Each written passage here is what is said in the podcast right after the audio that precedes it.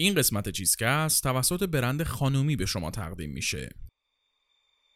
ملکه الیزابت اول یکی از مرموزترین مرگهای تاریخ رو داشته.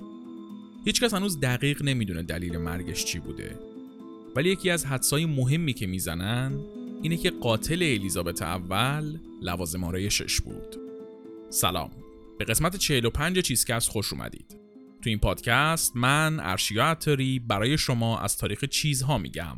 چیزایی که زمانی استفاده نمی کردیم امروز استفاده می کنیم و شاید در آینده هم ازشون استفاده بکنیم.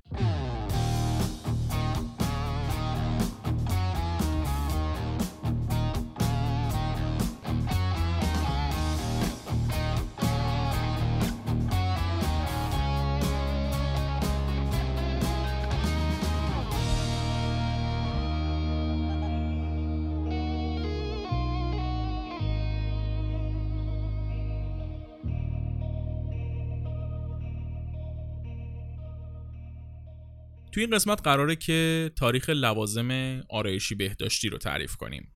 محصولایی که الان یک بازار نیم تریلیون دلاری دارن و عضو بیچون و چرای زندگی روزمره مان. اما خب صحبت لوازم آرایش صحبت امروز و دیروز نیست دیگه چند هزار سال قدمت داره و توی هر دوره هم یک مدل آرایش مد بوده و یک مواد خاصی به عنوان لوازم آرایش استفاده می شده. من یادم بچه که بودم فیلم و سریال های تاریخی رو که می‌دیدم توش می‌دیدم آدمای 2000 سال پیش 3000 سال پیش اینا آرایش داشتن. با خودم همیشه فکر می‌کردم که اینا با چی آرایش می‌کنن؟ مثلا مثل ما که رژ لب و رژ گونه و خط چشم و اینا نداشتن. از چی استفاده می‌کردن؟ چی می‌زدن به صورتشون؟ لوازم آرایششون چی بوده؟ و احتمالا همین سوال یه روزی توی ذهن شما هم به وجود اومده.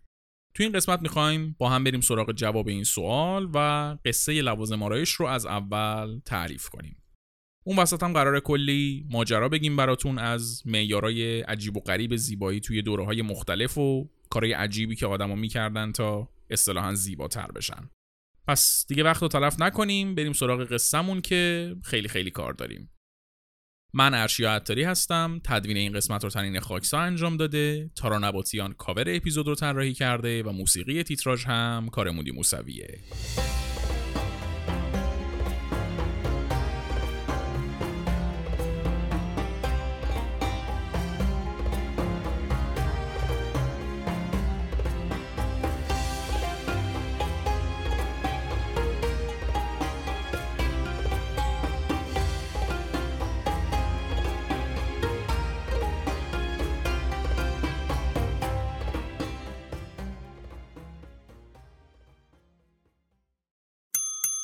اسپانسر این قسمت چیزکست خانومیه. خانومی جامعه ترین فروشگاه اینترنتی تخصصی آرایشی بهداشتی و عطر که همیشه تلاش کرده با ارائه محصولات با کیفیت از بهترین برندهای ایرانی و خارجی یک تجربه خرید ایدئال رو برای زنان ایرانی فراهم کنه. تو سایت خانومی به یک مجموعه کامل از برندهای آرایشی بهداشتی دسترسی دارید و از هر جای ایران که باشید می‌تونید با بهترین قیمت خریداریشون کنید. این روزا تخفیف های توپ خانومی هم تو راهه پس حتما یه سری به خانومی بزنید و لوازم آرایشی بهداشتی فصل بعدتون رو توی حراج آخر فصلش تهیه کنید. خانومی طی سالهای فعالیتش همیشه دغدغه مسئولیت اجتماعی داشته و معتقده که علاوه بر شادابی و زیبایی، سلامت روان و باور زنان به خودشون هم اهمیت ویژه‌ای داره. شعار به خاطر خودت هم با همین هدف انتخاب شده. برای تشویق زنان به توجه به زیبایی و سرزندگی خودشون و باور داشتن توانایی هاشون. مجموعه‌ای از فعالیت های خانومی رو هم می‌تونید توی page اینستاگرامشون خانومی underline shop ببینید. اسپانسر این قسمت چیزکست خانومی. ما آدما زیبایی رو دوست داریم. خوشمون میاد وقتی یه چیز قشنگ می‌بینیم. دست خودمون هم نیست. دلایل تکاملی داره تا حدودی. یه جورایی یک محرک به حساب میاد برای تولید مثل و بقا. در نتیجه از وقتی که بشر دست چپ و راستش رو شناخت دنبال این بود که خودش رو زیبا کنه. و از همون اولم ساده ترین راه حلی که به ذهنش رسید برای زیبا شدن این بود که روی صورت و بدنش نقاشی کنه. قبایل بدوی رو هم که نگاه می‌کنیم می‌بینیم که صورتشون رو رنگ می‌کردن و نقش و نگارای مختلف میکشیدن رو خودشون. البته که دلایل مذهبی هم داشت براشون ولی خب به هدف زیبایی هم می‌کردن این کارو. این شد که وقتی اولین تمدنای تاریخ کم کم شکل گرفتن آرایش کردن هم تبدیل به یک نرم شد براشون. حالا بین این تمدنا از همه بیشتر آرایش چه تمدنی معروفه؟ مصریا. مردم مصر باستان خیلی اهمیت قائل بودن برای آرایش کردن. مرد و زن هم نداشت.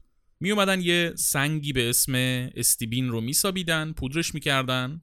یه پودر سیاهی می‌داد. بعد اینو قاطی می‌کردن با چند تا چیز دیگه و نتیجه می‌شد یک ماده سیاه رنگ قلیزی به اسم سرمه یا کهل. البته که فقط با استیبین درست نمی‌کردن سرمه رو. از سنگای دیگه مثل گالن هم استفاده می‌شد از دوده استفاده می‌شد. کلی ترکیبای مختلف داشت رسپی های مختلف داشت. که البته خیلی هاشم سمی بودن دیگه. خود همین استیبین مثلا پر از آنتیموانه که سمیه. یا گالن پر از سربه. اصلا نباید پوست بزنید. ولی خب مردم سه چهار هزار سال پیش که دیگه کاری با این چیزا نداشتن. یکی هم که میمرد می‌گفتن مرد دیگه. دنبال دلایلش نبود کسی. البته که این سرمه هم فقط مال مصریا نبود. توی همه تمدن‌های اولیه استفاده می‌شد.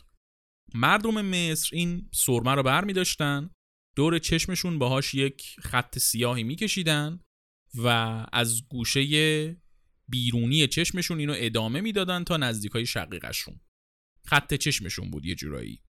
حالا چرا اینطوری چشمشون آرایش می‌کردن؟ به سه تا دلیل. دلیل اولش که خب واضحه برای زیبایی بود. دلیل دوم این بود که سرمه سیاه از تابش آفتاب مصر محافظت می‌کرد چشاشونو. دلیل سومم باورای مذهبی این مردم بود. طبق افسانه های مصر اوسیریس که یکی از خدایان اصلی مصریا بوده توسط برادرش ست کشته میشه. بعد از مرگش با کلی ژانگولر بازی که صلاح نیست من تو این اپیزود بگم پسرش هروس به دنیا میاد و شروع می‌کنه جنگیدن با اموش که باباشو کشته. وسط این درگیری ست می‌زنه چشم هروس رو در میاره. ولی خب چون هروس کارش درست بوده و خدای خوبی بوده و خیلی برگزیده بوده چشم شفا پیدا می‌کنه و این چشم هروس میشه یکی از نمادهای مقدس مصر. یک چشم که دورش یک خط پررنگ کشیده شده و از بغلش این خطه به شکل صاف ادامه داره. از پایینش هم این خط ادامه پیدا می‌کنه میشه یک انحنایی و یک چیزی شبیه اشک. احتمالا توی نمادهای مختلف مصر دیدید اینو. مصری هم با الهام گرفتن از این نماد چشماشون رو اونطوری آرایش می‌کردن. البته که فقط سرمه نمیکشیدن به چشماشون. یک المان مهم دیگه توی آرایش مصریا خط چشم و سایه های آبی رنگ بود. تو قسمت قبل که درباره آب بود گفتم که رود نیل برای مردم مصر خیلی مقدس بود. برای همین توی آرایششون هم حتما از رنگ آبی باید استفاده می‌کردن تا یک نمادی از نیل داشته باشن. حالا سایه آبی از کجا می آوردن؟ می اومدن سنگ لاجورد رو پودر می‌کردن و با سمق درخت و یه سری چیزای دیگه قاطی می‌کردن و این می‌شد سایه آبیشون. البته که رنگ آبی کلا کمیاب و گرون بود لاجورد پودر کردن هم کار هر کسی نبود. واسه همین فقط اشراف بودن که از سایه آبی استفاده می‌کردن. مردم عادی که دستشون به آبی نمی‌رسید یه جور دیگه ارادتشون رو به نیل نشون می‌دادن. چجوری؟ با رنگ سبز. بالاخره آب رودخونه آبی آبی هم نیست دیگه به سبزی می‌زنه بیشتر. اینا هم میومدن سایه سبز می‌زدن. واسه سایه سبز چیکار می‌کردن؟ همون سیستم پودر کردن سنگ رو انجام می‌دادن ولی این بار با مالاکیت. مالاکیت رو تو فارسی بهش میگیم مرمر سبز. یک کانی سبز رنگیه که منبع مس هم به حساب میاد ازش مس استخراج می‌کنن. تو مصر زیاد پیدا می‌شد از این. اینا هم میومدن پودر می‌کردن مالاکیت رو باهاش سایه سبز درست می‌کردن و می‌زدن به چشماشون این از مصر باستان. بریم ببینیم یونان باستان چه خبر بوده. یونانیا کلا سیستمشون با مصریا فرق داشت. مردم یونان خیلی اصرار به این داشتن که اصلا آرایش نکنن و روی زیبایی طبیعی تاکید داشتن. خیلی می‌گفتن که آدم باید خالص باشه طبیعی باشه. اما در این حال استانداردهای زیباییشون هم خیلی بالا بود. زنان یونانی نباید آرایش می‌کردن ولی در این حال همیشه باید شاداب و زیبا می بودن واسه همین آرایش مرسوم توی این دوره آرایشی بود که معلوم نباشه آرایشه.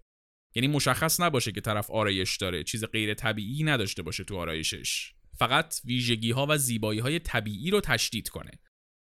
در نتیجه یونانیا بیشتر دنبال این بودن که به پوستشون برسن و یک آرایش ملایمی هم داشته باشن. خیلی طرفدار سایه و خط چشم و اینا نبودن. هدف این آرایش هم این بود که باعث بشه طرف شاداب و سالم به نظر بیاد. در نتیجه مهمترین المان توی آرایش یونانیا رژ لب و رژ گونه بود. چون گونه گل انداخته و لبای قرمز نشونه سالم بودن و جریان داشتن خونه دیگه. حالا با چی درست می‌کردن رژ گونه و رژ لب و؟ دو تا ماده اصلی وجود داشت واسه اینا. یکیش چغندر بود یکیش هم هماتیت. چغندر که خب می‌دونیم چیه؟ هماتیت رو بذارین یکم براتون باز کنم. هماتیت یک سنگ قرمز رنگیه که اکسید آهنه ازش آهن استخراج می‌کنن. و به شکل طبیعی هم وجود داره توی طبیعت. این مردم یونان هم میومدن هماتیت رو که قرمز رنگه میکوبیدن پودرش می‌کردن. و باهاش رژ لب و رژگونه درست می‌کردن. تو قلمرو یونان هم معدنهای مختلف هماتیت وجود داشته و واسه همین قابل تهیه بوده برای این مردم. کلا این لوازم آرایش اولیه خیلی بستگی داشته به موقعیت جغرافیایی. هر کس با توجه به چیزایی که اطرافش داشته لوازم آرایش درست می‌کرده. یه چیز دیگه ای که یونانیا داشتن هم زیتون بود. در نتیجه کلی روغن زیتون هم داشتن. و از اونجایی که رسیدن به پوست و مو خیلی مهم بود از روغن زیتون انواع و اقسام محصولات مراقبت پوست و ماسک و این چیزا می ساختن. هم خود روغن زیتون رو مستقیم می زدن به پوست و موشون هم باهاش ترکیبای دیگه درست می‌کردن. یه چیز جالب دیگه هم که یونانیا داشتن علاقه شدیدشون به ابروی پیوسته بود. ابروی پرپشت و پیوسته آخرت معیار زیبایی بود.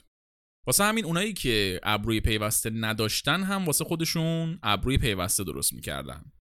یا با زغال و سرمه واسه خودشون ابرو میکشیدن یا اینکه موی سرشون یا موی حیوانای دیگر رو میچیدن و میچسبوندن بین ابروهاشون. یه حرکت دیگه ای هم که می‌زدن میومدن زغال و پودر می‌کردن با روغن زیتون قاطی می‌کردن یک ترکیب قلیز و سیاه رنگی می‌شد. بعد اینو می‌زدن به موجه هاشون تا سیاه و پرپشت بشه. یه جورایی ماسکاراشون بود ریملشون بود. اما هر چقدر که زنان یونان دنبال چشم و ابروی مشکی بودن از موی مشکی خوششون نمیومد و خب یونانیا اکثرا موهاشون خیلی خیلی مشکی بود دیگه. رنگ موی ایدئال و جذاب برای زنان یونانی رنگای قهوه‌ای و طلایی بود. تو نقاشی هایی که از اسطوره های یونانی کشیده شده همینو قشنگ میشه دید.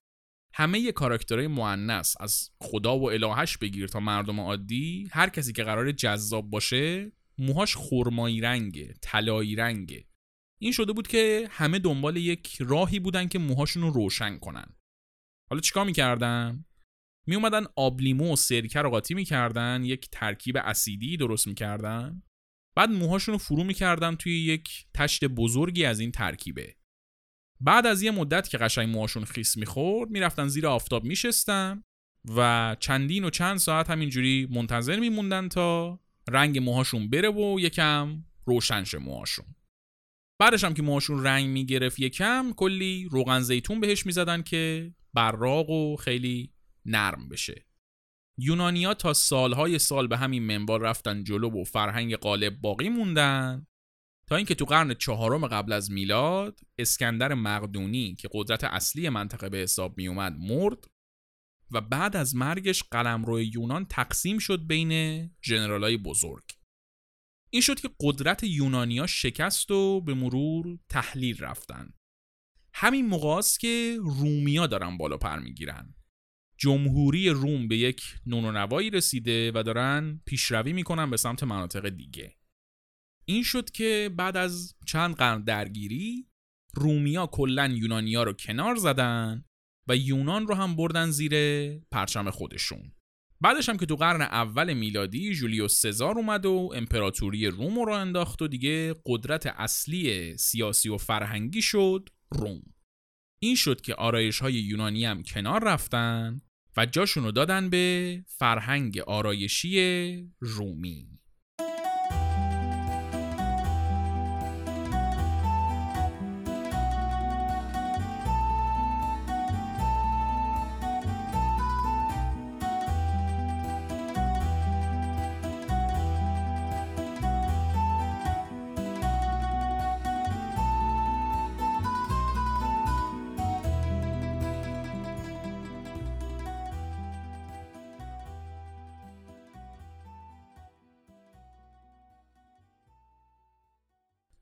رومی ها تقریبا فرهنگ آرایششون شبیه یونانیا بود. یعنی آرایش می‌کردن که زیبایی های طبیعی رو تشدید کنن.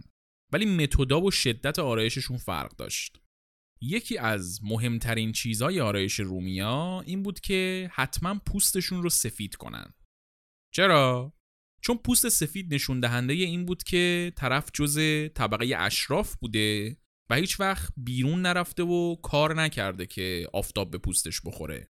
در نتیجه زنان رومی برای اینکه اشرافی تر به نظر برسن مدام در حال سفید کردن پوستشون بودن. حالا با چی؟ با سرب سفید. سرب سفید یا سفیداب سرب یک ترکیب سربی سفید رنگه که به شکل طبیعی وجود داره. اینو می‌گرفتن آسیاب می‌کردن باهاش یک پودر سفید کننده صورت درست می‌کردن و می‌زدن به صورتشون. ناگفته نمونه که سرب خیلی سمیه. اینو می‌دونیم. مصرف اینطوریش باعث مسمومیت و آلزایمر و سرطان و حتی مرگ میشه. اما خب سرب سفید و باقی محصولات آرایشی سربی تا قرنها توسط آدما استفاده می شدن کسی هم نمی‌دونست ضرر دارن. اصلا سرب یکی از چیزایی بود که رومیا هزار جور دیگه هم ازش استفاده می‌کردن. حتی به عنوان شیرین کننده به شراب اضافهش می‌کردن و مستقیم میخوردنش. و خب همین استفاده زیاد از سرب باعث می‌شد که اکثر پادشاه های رومی مشکلات مغزی و روانپریشی و آلزایمر رو اینا بگیرن. جدای از سفید کردن صورت رومیا انواع و اقسام ماسک ها رو هم برای نرم کردن و شفاف کردن پوستشون و از بین بردن لکه های صورتشون استفاده می‌کردن. اکثر این ماسک ها هم پایشون اصل بود.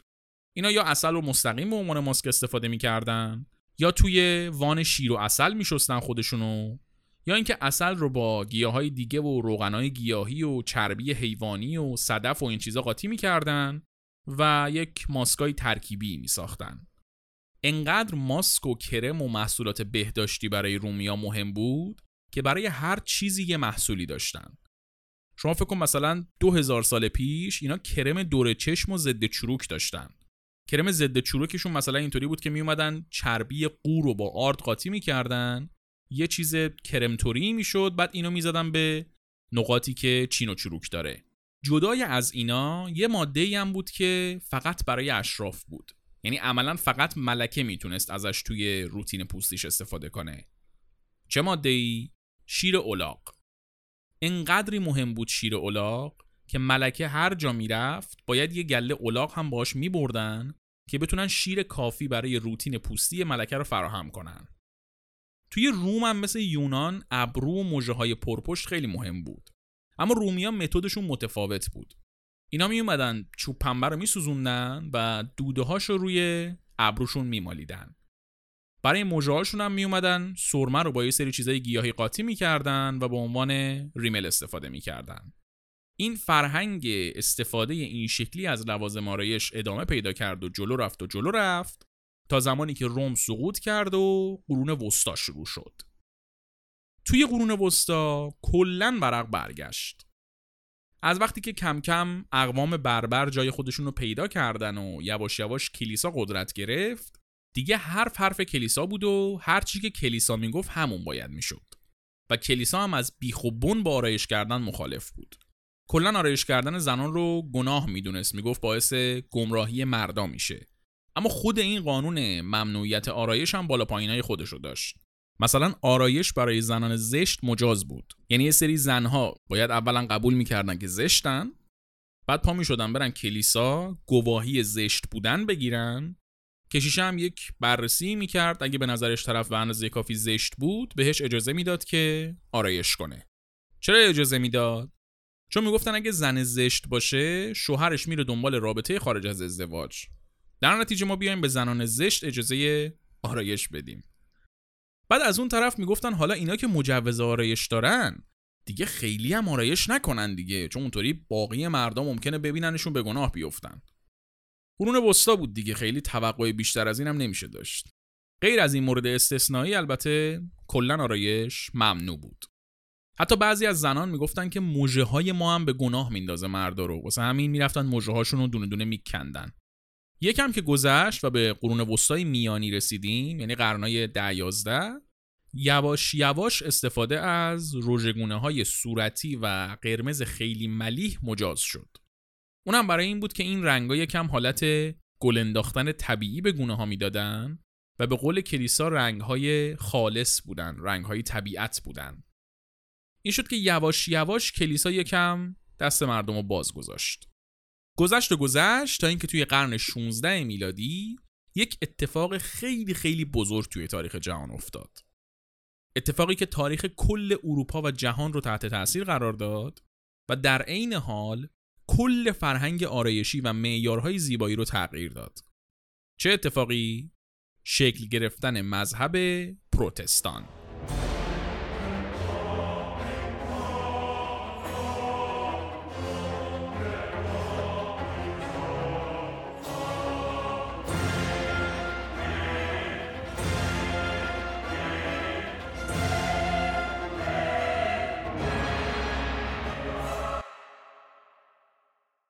در طی قرون وسطا تنها مذهب مسیحی اروپا مذهب کاتولیک بود. کلیسای کاتولیک قدرت محض داشت. پاپ که رئیس کلیسا بود هم یه جورایی همه کاره بود تو اروپا.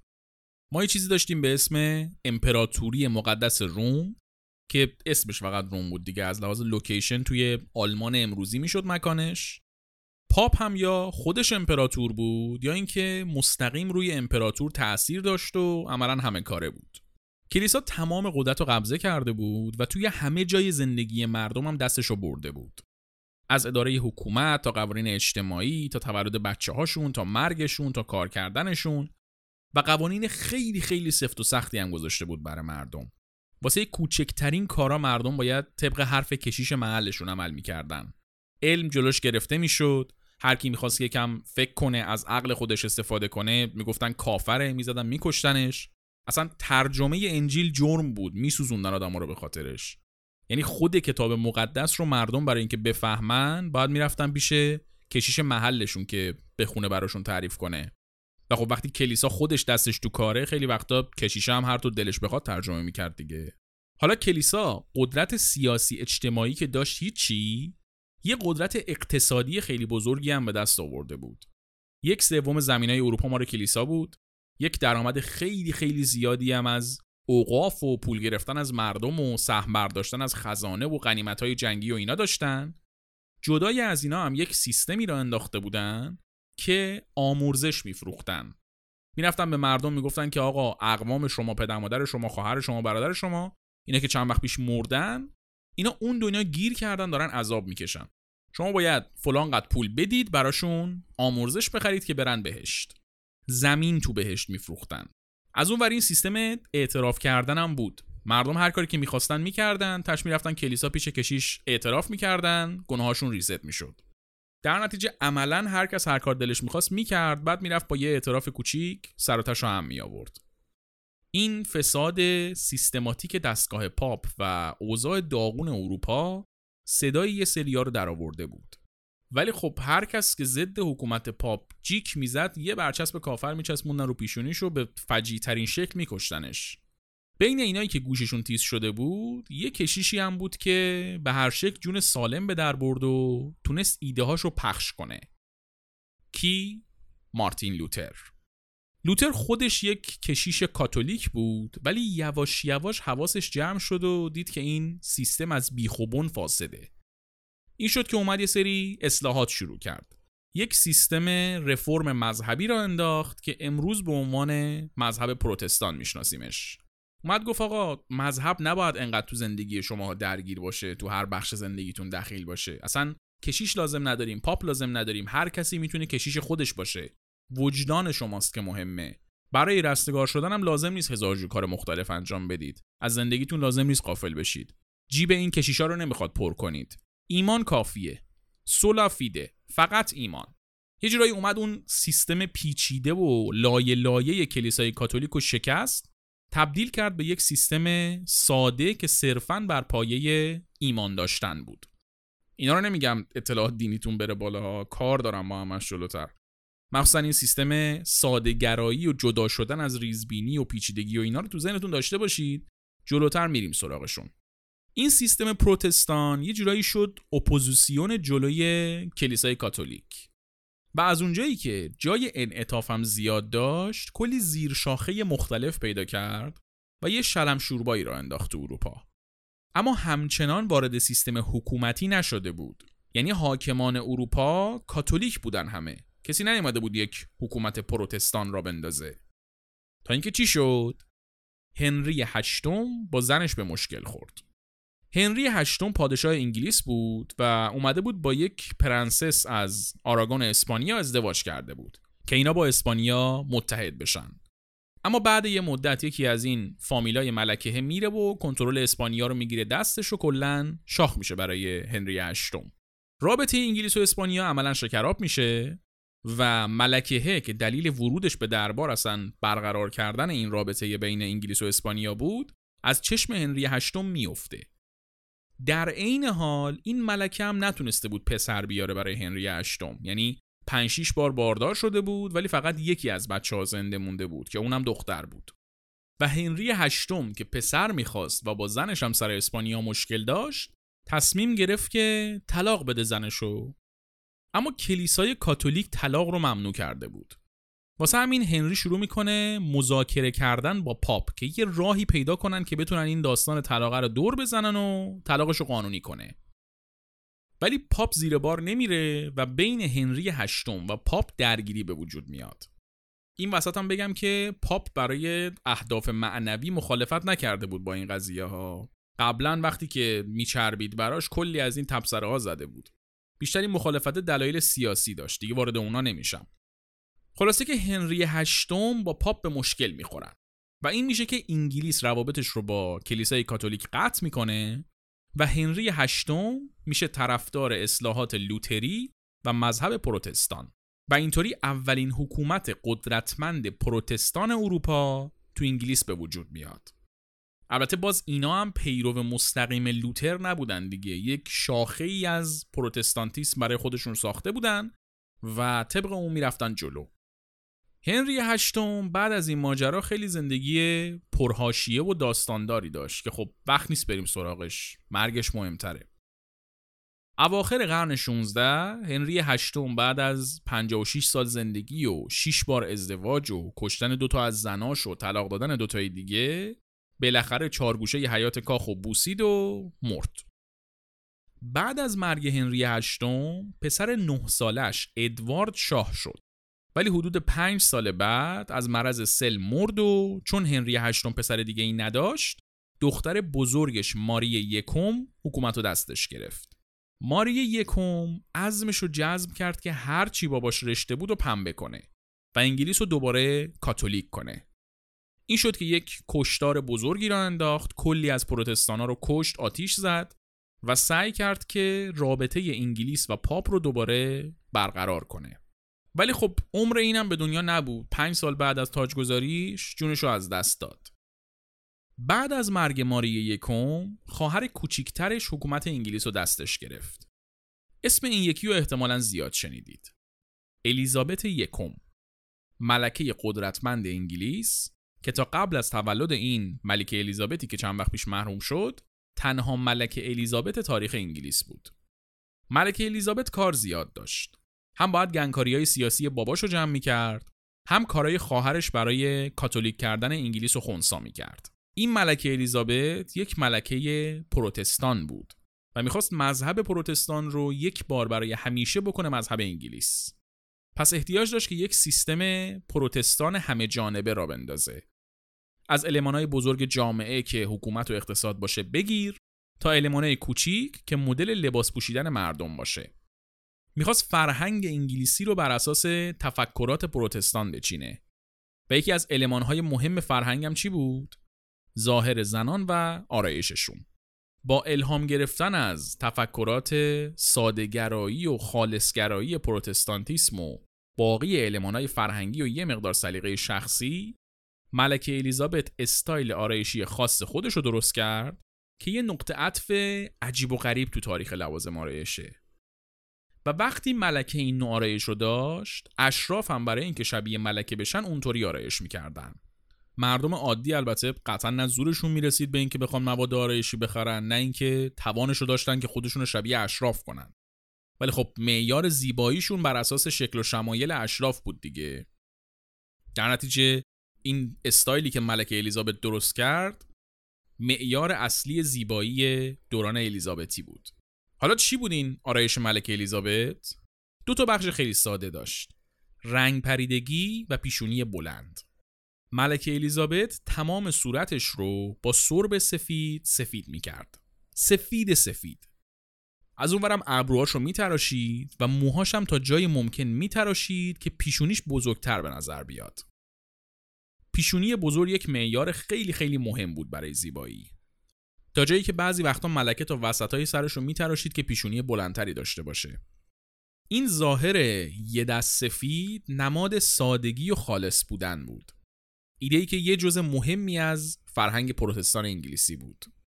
البته که همون دلیل بیسیک رو هم داشت دیگه. اونی که نشون می‌داد طرف اصلا کار نکرده و آفتاب بهش نخورده.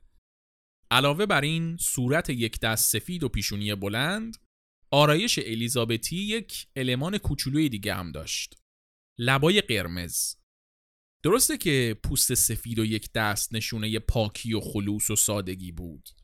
ولی لب سفید نشون دهنده مریض بودن بود دیگه. واسه همین حتما لبا باید قرمز می بودن تا نشون بدن شخص سالم و سرحاله این رنگ قرمز رو هم با سینابار به دست می آوردن. سینابار سنگ معدن جیوه است و میشه با حرارت دادن و پودر کردنش یک پودر قرمزی ساخت.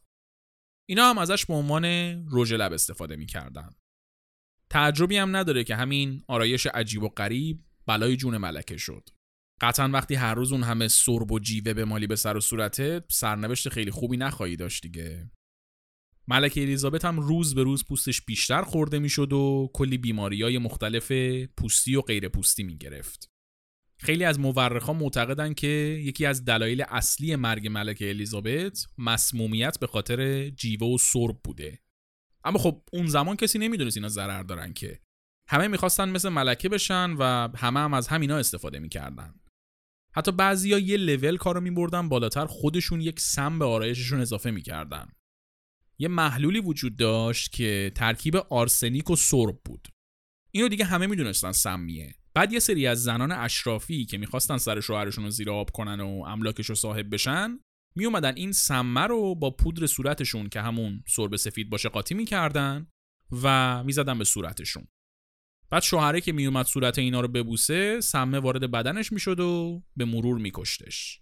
یه چیزی حدود 600 700 تا از اشراف مرد انگلیسی توی اون دوران همینطوری مردن. اوایل قرن 17 ملکه الیزابت که دیگه از فرط این آرایش مرگبارش آلردی شبیه روح شده بود مریض شد و مرد. اما بعد از مرگش هم این مودی که راه انداخته بود پا برجام موند. البته که دیگه از فرم مذهبی خارج شد و بیشتر به خاطر همون قضیه اشرافیگری پوز دادن این که پوستشون آفتاب نخورده رواج داشت. این مدل آرایش تا آخر قرن 17 همچنان آرایش قالب انگلیس و اکثر جاهای اروپا بود. ولی خب با یه سری تغییراتی که توی فرانسه مثلا روژگونه صورتی رو هم به شکل خیلی افراطی اضافه می‌کردن به این ترکیب. البته که تو فرانسه مردا هم این آرایشه رو انجام می‌دادن. اشراف اون دوره فرانسه رو اگه ببینید صورتهای سفید داشتن گونه های صورتی و کلاه‌گیس های فر. حتی بعضیا برای اینکه نشون بدن خیلی دیگه رنگ پریده و سفید پوستن با رنگ آبی برای خودشون رگ میکشیدن. که یه طوری دیده بشه که انگار پوستشون انقدر رنگ پریده است که رگاشون همه معلومه. این مدل آرایش های افراطی همینطور ادامه داشت و ادامه داشت و کل قرن 17 به همین شکل گذشت. اما وارد قرن 18 که شدیم یواش یواش صداهای جدیدی به گوش رسید و خبرهای تازه ای شد. چی شد؟ عصر روشنگری شروع شد.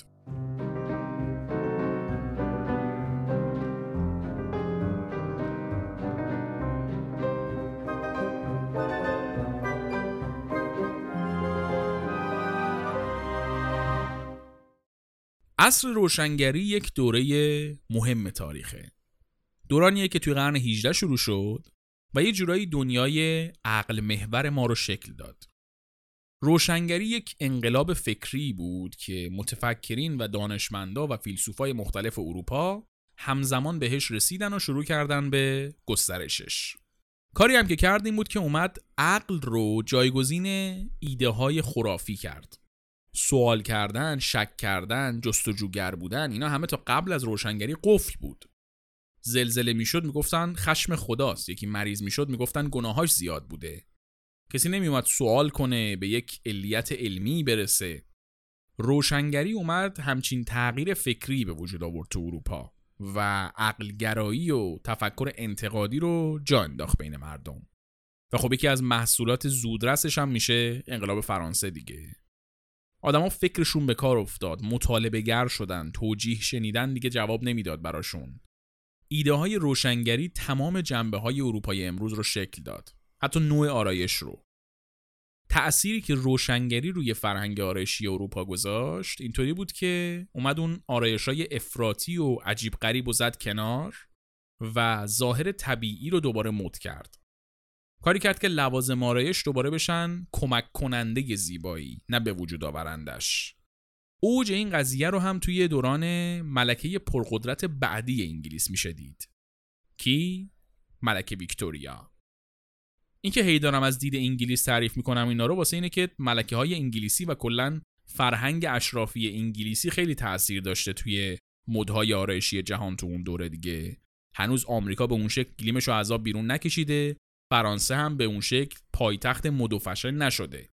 سمت خاورمیانه هم که کلا زنان رو توی اندرونی نگه می داشتن و آرایش ملکه مد نمی‌شد چون کسی به اون شکل اصلا ملکه رو نمی‌دید.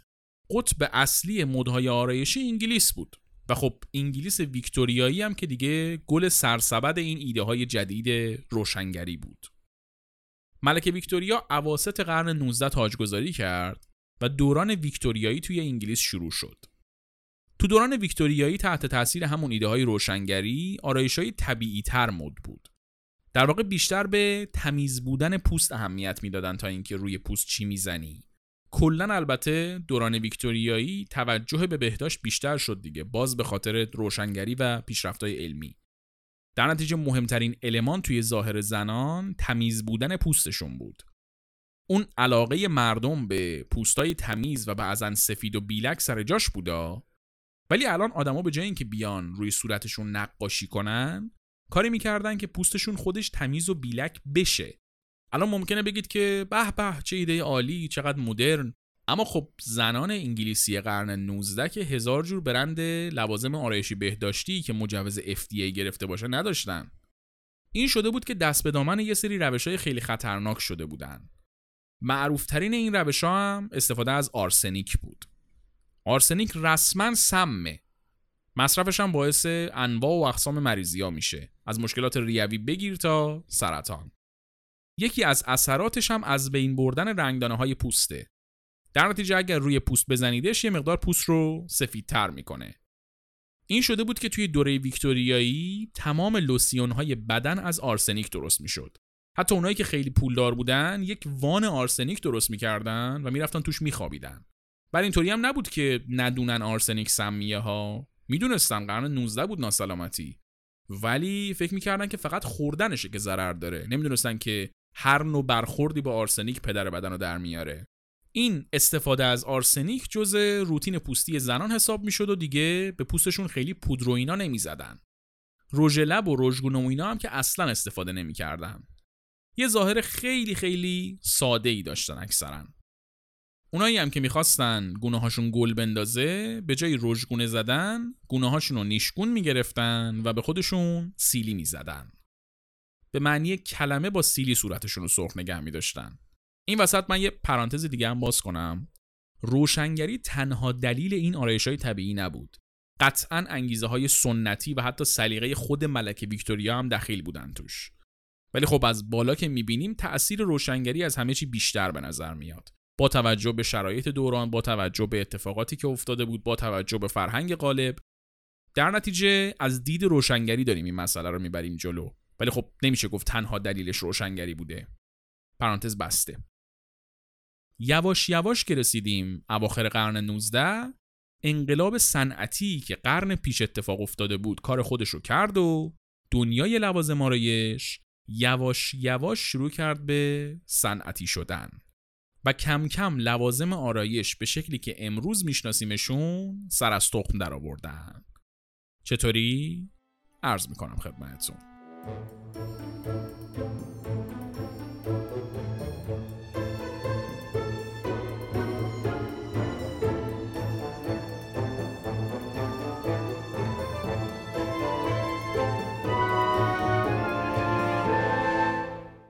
اواخر قرن 19 دو تا چیز مهم اختراع میشن. یکیش رژ لب، یکیش هم بازلین. از رژ لب شروع می‌کنم. کلا این قضیه رنگ کردن لب از دوران باستان بود دیگه تعریف کردیم تو همین قسمت. ولی رژ لب به شکل امروزی خودش وجود نداشت. اواخر قرن 19 یکی از کارمندای شرکت Guerlain توی راه خونه چشش میفته به یک کارگاه شمع‌سازی. می‌بینه که اینا موم رو با پیگمنت های رنگی قاطی می‌کنن و باهاش شمع می‌سازن. همونجا این ایده به ذهنش می‌رسه که ما هم بیایم یک محصول مدادی شکل شبیه همین شما درست کنیم و با موم و رنگ درست شده باشه و کاربردش این باشه که باهاش لب رو بشه رنگ کرد. میره و به رئیساش این ایده رو میده و در نهایت سال 1870 اولین رژ لب مدادی ای توسط همین برند گرلن وارد بازار میشه. البته که طول می‌کشه تا محبوب بشه. طبق همون سیستم آرایشی ویکتوریایی رنگ کردن لب زشت بود. خود ملکه ویکتوریا اصلا دستور مستقیم داده بود که هیچکس حق نداره لباش رو رنگ کنه چون که بیادبی به حساب بیاد این شد که وقتی هم که این رژ لب مدادی اومدن به بازار همه میخریدنشون ولی مخفیانه توی خونه میزدنش و فقط از دیدن خودشون تو آینه کیف می‌کردن. اوایل قرن بیستم بود که یواش یواش این قباحت رژ زدن ریخت و دیگه می‌شد بیرون از خونم رژ زد. اول همین قرن بیستم هم هست که وازلین میاد به کمک صنعت لوازم آرایش. یه آقایی به اسم یوجین ریمل میاد و وازلین رو با دوده قاطی می‌کنه و اولین ماسکارای تاریخ رو میده به بازار. ما تو ایران اصلا واسه همین به ماسکارا میگیم ریمل چون اولین برند ماسکارا مال همین آقای یوجین ریمل بوده. با اختراع شدن رژ لب و ماسکارا صنعت لوازم آرایش یواش یواش شکل گرفت و تولید لوازم آرایش کارخونه‌ای و صنعتی شد. بعد از اینم که هالیوود درست شد و ستاره های فیلم ها شدن نمادهای زیبایی فروش برندهای لوازم آرایش کم کم زیاد و زیادتر شد و این صنعت جای خودش رو پیدا کرد. یکم بعد توی دهه 1950 دوران طلایی صنعت تبلیغات توی آمریکا شروع شد و به کمک شعبده بازی های تبلیغاتی و استفاده از بازیگرا برای تبلیغات محصولات آرایشی بهداشتی دیگه لوازم آرایش به شکل امروزی خودش شد جزی از زندگی روزمره مردم.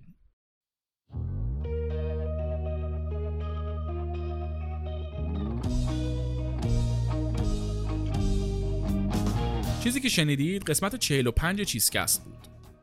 چیزکست هر سه هفته یک بار دوشنبه ها روی تمام اپلیکیشن های پادگیر مثل Castbox و Apple Podcast و Google Podcast منتشر میشه. همچنین با یک قسمت تاخیر اپیزودهای چیزکست رو می‌تونید روی کانال تلگراممون هم بشنوید. از هر جایی که میشنوید حتما چیزکست رو subscribe کنید تا مشترک چیزکست بشید و هر قسمتی که میاد متوجه بشید. ممنون از خانومی اسپانسر این اپیزود و ممنون از شما که شنونده چیزکست هستید. منتظر قسمت بعدی با یه چیز دیگه باشید.